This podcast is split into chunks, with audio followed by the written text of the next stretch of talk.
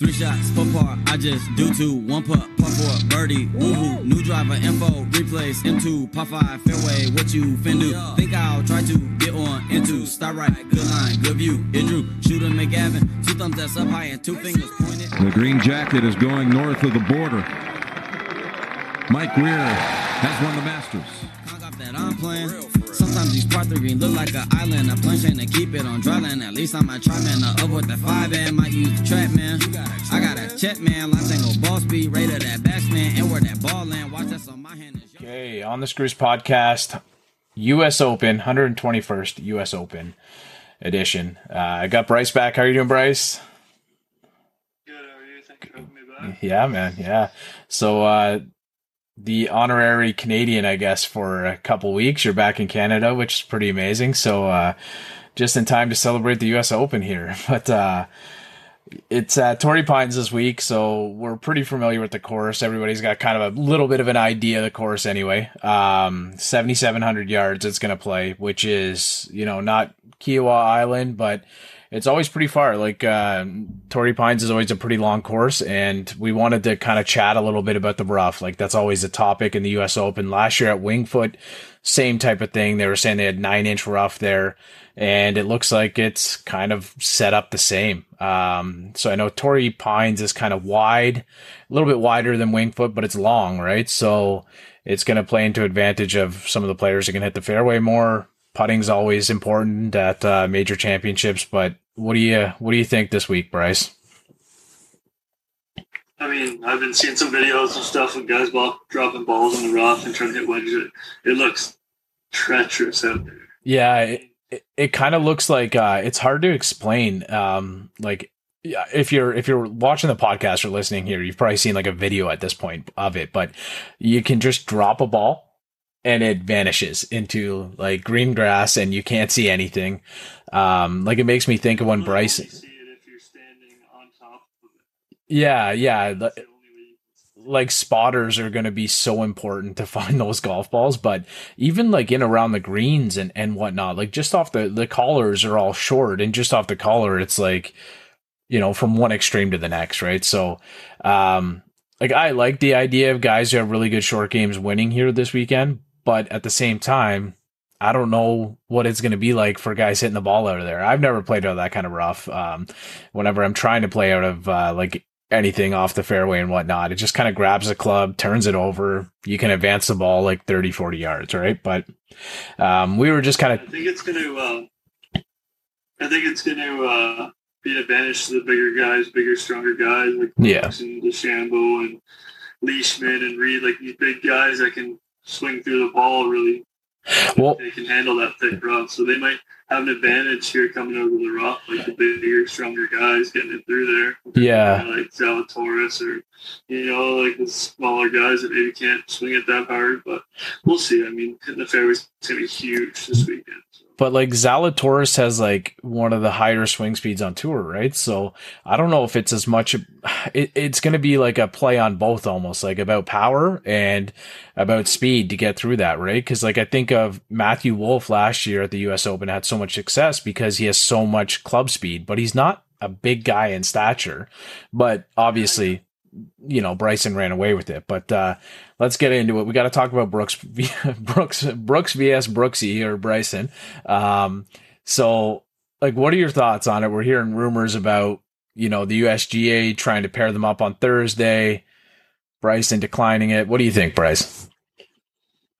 I mean, I would have loved to see them play together, but I mean, that's me as a fan. But I mean, isn't that what you want as a game of golf? Is like get more people to watch golf. I mean, grow the game more, and like if if you're telling people this and it's attracting more new people, then I'm all for it.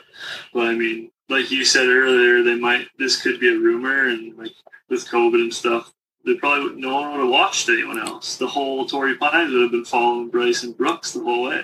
Yeah, I think so. And guys would be screaming, you know, Brooksy in the background and whatnot. It would just be a mess. But I was telling you, uh, I was talking with a couple friends from uh, the Pelt Pod, which is another great Canadian, uh, great Canadian podcast. I mentioned them before. Um, they one of the guys was telling me about a fight on the Korn Ferry tour. So um, Luke Smith, I guess, got arrested or charged. I'm not exactly sure all of the details, but there was an actual fist fight on the Korn Ferry Tour last week. Um, so Luke Smith, Austin Bailey, and Derek Fribbs, I guess, got into it.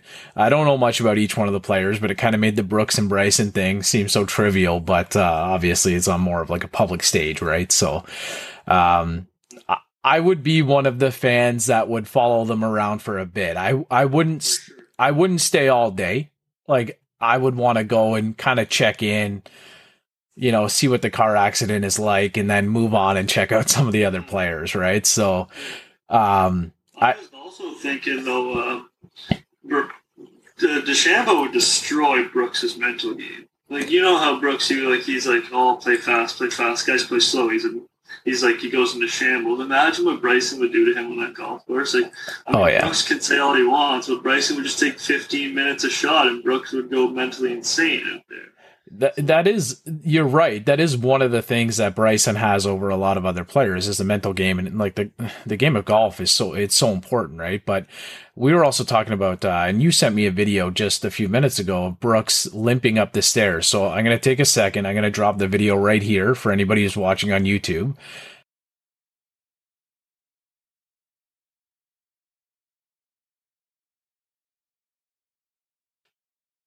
and it was crazy. Like he was just limping up the stair. Like he he went up four stairs, I think, and he, he, it looked like he couldn't even get up.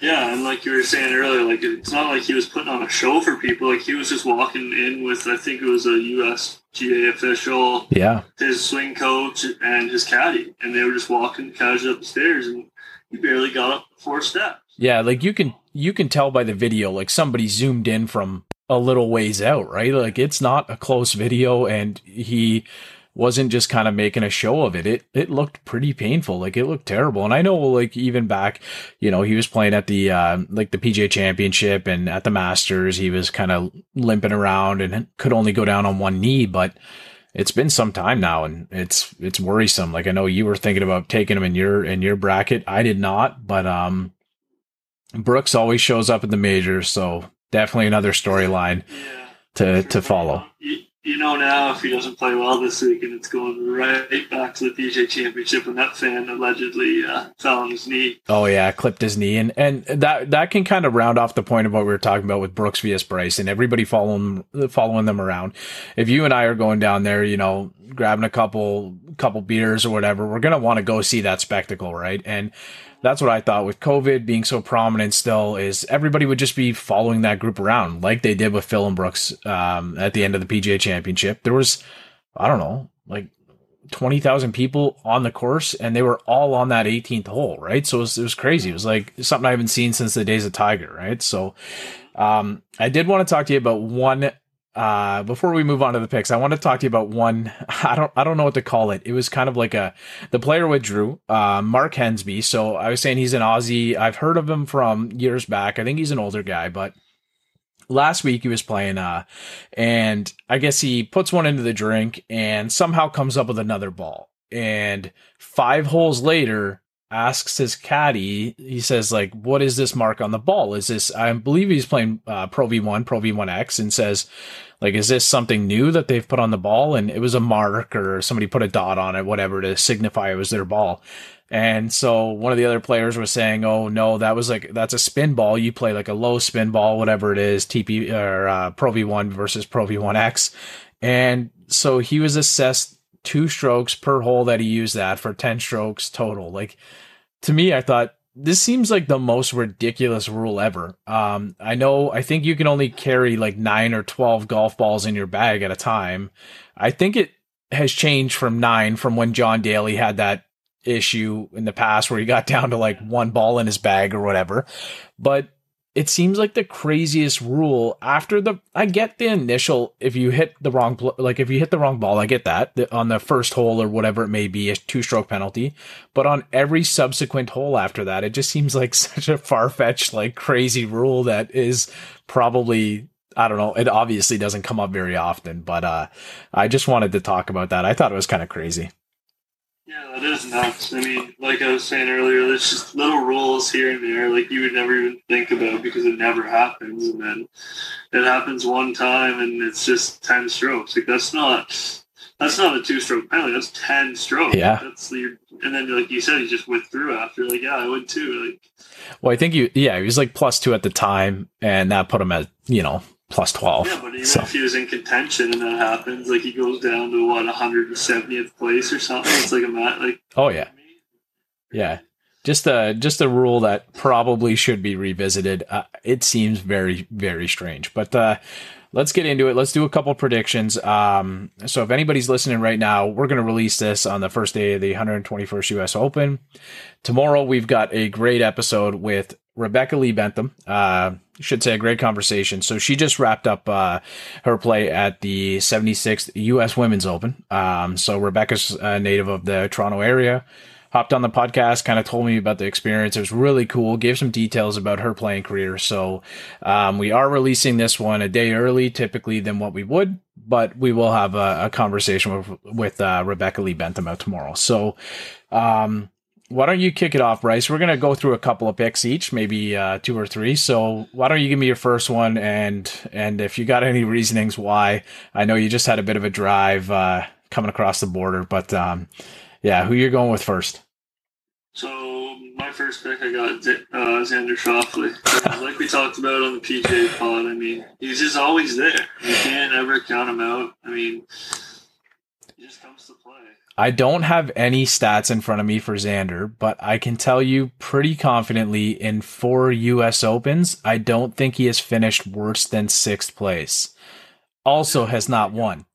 I, I'm pretty sure I'm pretty sure it could even be top five, but I'm pretty sure his worst finish is sixth, and he has not won one of them, unfortunately. But uh what a player. Pretty much I don't know, had a really good opportunity at the Masters. It was there at the PGA. Like he, I don't know. He's just Never not in it. Yeah. He's in it every well, the PJ no, the PGA Championship. He actually uh, missed the cut with Dustin uh, Johnson. We both had them at plus six, right? So, um, kind of fell off there, but he's always there. So it's a good pick. Like I would love to see him. I would absolutely love to see Xander win. love to see him win. Yeah, Um, my next pick, I got uh, the big man Mark Leishman, like we talked about earlier. yeah. I don't know, big guy. I mean, he hasn't been playing great. Like I haven't really even heard of much of him lately, but I mean, he's a great golfer. Well, he's always he's always kind of there. I think he played pretty well at the Masters, and he's always kind of floating around major championships. Um, again, like don't have a ton of stats on him, but uh, I know he won the uh, the two man event with Cam Smith. So, like you know, they're I know a lot of a lot of guys um like have Cam Smith. Like I looked at some of the predictions. A lot of people have Cam Smith doing well too. So um not my pick this week. But before you give me the last one, Bryce, let me uh let me go over a couple here of mine. I am uh I'm gonna go with Jason Kokrak. So he won the Charles uh, Charles Schwab. Schwab. I cannot say that very well, but uh, so when I was thinking about it, I, thought like it's to be terrible hitting out of this rough. There's going to be a lot of long putts. Like nobody's hitting the ball all that close. I don't think so. Jason Kokrak is 12th in strokes gained total. Um, so I'm kind of hoping that you know he can find the fairway get it on the green and he's second in total putting. So I think that that combination could, you know, lend to him. He's won already this year. He won at the end of 2020 and I think that, you know, he's a player that kind of flies under the radar. He's like a top 50 player in the world right now. And, uh, yeah, I think Jason Kokrak will be kind of floating around there. He he typically is right now, but um, the combination of strokes gained uh, being just outside the top ten and the second in total putting. Um, if you're the second best putter in the world on the PGA Tour, anytime a major championship floats around, you got to be in content, uh, got to be in contention. And I'll roll right into my next one because um, I'm going to go with Patrick Reed because this is the best putter on the planet, and uh, I can read a couple of stra- uh, the stats off here. So fourth in strokes gained putting, fourth in total putting, first in overall putting average, first in one putt percentage, first in three putt avoidance, and seventh in total scoring. So total scoring all around. Um, Patrick Reed also won here at Torrey Pines. He won the Farmers uh, at the beginning of the year by like six strokes. So he absolutely dominated the field. Um, I know he had that little issue with kind of picking the ball. I I don't know what to think of Patrick Reed sometimes. Like I I really don't. Like I think he's an incredible player. It seems like whenever he's making some of these adjustments in the lie and stuff like that that he shouldn't be, he's best short game player on the planet right now. I don't know why he does these things, but you know, he's tied for eighth at the Masters and tied for 17th at the PGA Championship. So the guy shows up for the majors and uh I I got to take him in my bracket this week. Don't love it, but I'm going to. Who you uh who's your last one, Bryce? Um I I don't know if I have like this pick. I don't know if he's. It's not so much he's gonna win, but I want to see him. I want to see Spieth come back and a win. Yeah. I mean, I don't know if he's gonna be right there, but I want to see him win because with the year he's been having, like kind of coming back, I guess you could call it. Oh, it's been a comeback, man, for sure. Yeah. A U.S. a U.S. Open championship would just be a cherry on top. Like people will start saying, "Oh, he's back." Like, that's the speed that that was on tour when he was young, and he's back. And like I would just love to see that for him. Well, I think the golf world, anybody who's kind of been paying attention, can confidently say Jordan Spieth has been the best player in 2021. Um, I don't you know he's he's got to win. He won the uh, Valero, right? So he's got to win this year, and I think he has like five or six top fives, not even not even like top tens, top twenties. Like he's he's always there, right? So I think the big question with Jordan Spieth is obviously the driver, right? Off the tee, like he is an incredible iron player. Um, sometimes just loses the driver, kind of loses his focus, but you know, I know he was there at the Masters again, and I don't know how Torrey Pines will stack up for him, but like the golf world wants to see Jordan Spieth win. Like there's there's nobody out there who's like I don't like Jordan Spieth. Like it's just yeah. This guy starts rolling the rock early and starts getting in the rhythm, like he's no one's gonna stop his putter. Yeah. that thing can just go. Like he's so hot when he's on with that thing. It's crazy. Like I my picks were the number one and two putters in the world, and I have not checked out any of Jordan Spieth's putting stats, but like he he's got to be a top ten putter in the world. Um, He's gotta be. So I'll I'll roll into my last pick. It's going to be Jon Rahm. Um, I don't want to say it's like an outlier pick because he just dusted everybody at the Memorial and had that issue with the COVID uh, after 54 holes. So um, he was able to get out a little bit early from his quarantine. He's been able to practice a little bit. Um, he's on the top of his game right now. He hits the ball off the tee exceptionally well. Um, he's in yeah exactly in, in five starts so let me let me tell you this in five starts at Torrey Pines he's got a win. Second place T5 and T7 so like those are pretty incredible stats. He knows his way around Torrey Pines. He's third in strokes gained off the tee second in strokes gained totaled uh total second in total driving and fi- uh, fifth in green and regulation percentage. So I like those two stats because they're kind of opposites of what I took with my other guys.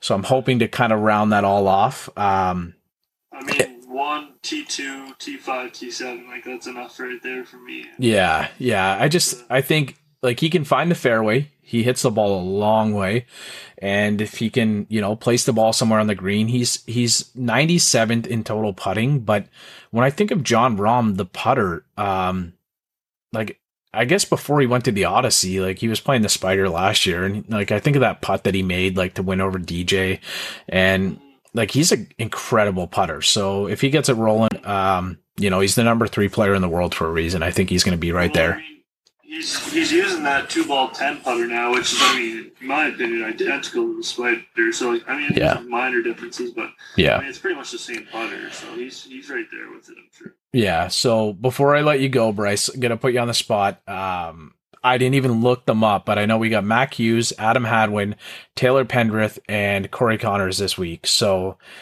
Which Canadian are you going to go with? You're back in Canada now, so we got the flags going. Um, give me your Canadian pick before I let you go. It's no question. It's Corey Connor. Like he's been on fire lately. Like, but you can't. Yeah. You can't him right now. He's just been swinging it. Yeah, like like we said with Jordan Spieth, he hasn't quite been on. I don't want to say he's been on Jordan Spieth's level, but he's not that far off. Like he is, you know, a top 10 machine, right? So I think if anybody's going to be there, you're right. Um, I know Taylor Pendrith hits the ball a long way and he's got his PGA Tour card next year. So I'd love to see him do well. Um, and obviously Adam Hadwin and Mac Hughes, but if we're going to pick anybody, it's going to be Corey Conners. He's, you know, he, the only part of his game that is ever missing is putting. If we could blend like Mac Hughes and Corey Conners together, like we've got one of the ultimate players on the tour, right? So, um, I like it. Corey Conners, unreal player. And uh, yeah, let's uh, let's wrap up here, Bryce. But we'll we'll kind of touch base early next week, and um, you know, see how we did. I know we're going to be in a bracket challenge. We got absolutely dusted last time, so hopefully uh, the OTS guys can do a little bit better. All right, so sounds good. So if you're watching this on YouTube, please head over to Instagram at OTS Golf, or if you're listening to this on uh, Spotify, Apple Podcasts, any of that stuff, you can follow us at OTS Golf or on the Screws Podcast on Instagram on uh, on YouTube. Thank you very much. I miss a fairway, I probably end up in the ocean or maybe the beach, and I'm on a par five and I'm finna go reach it. Second was blind, I see it.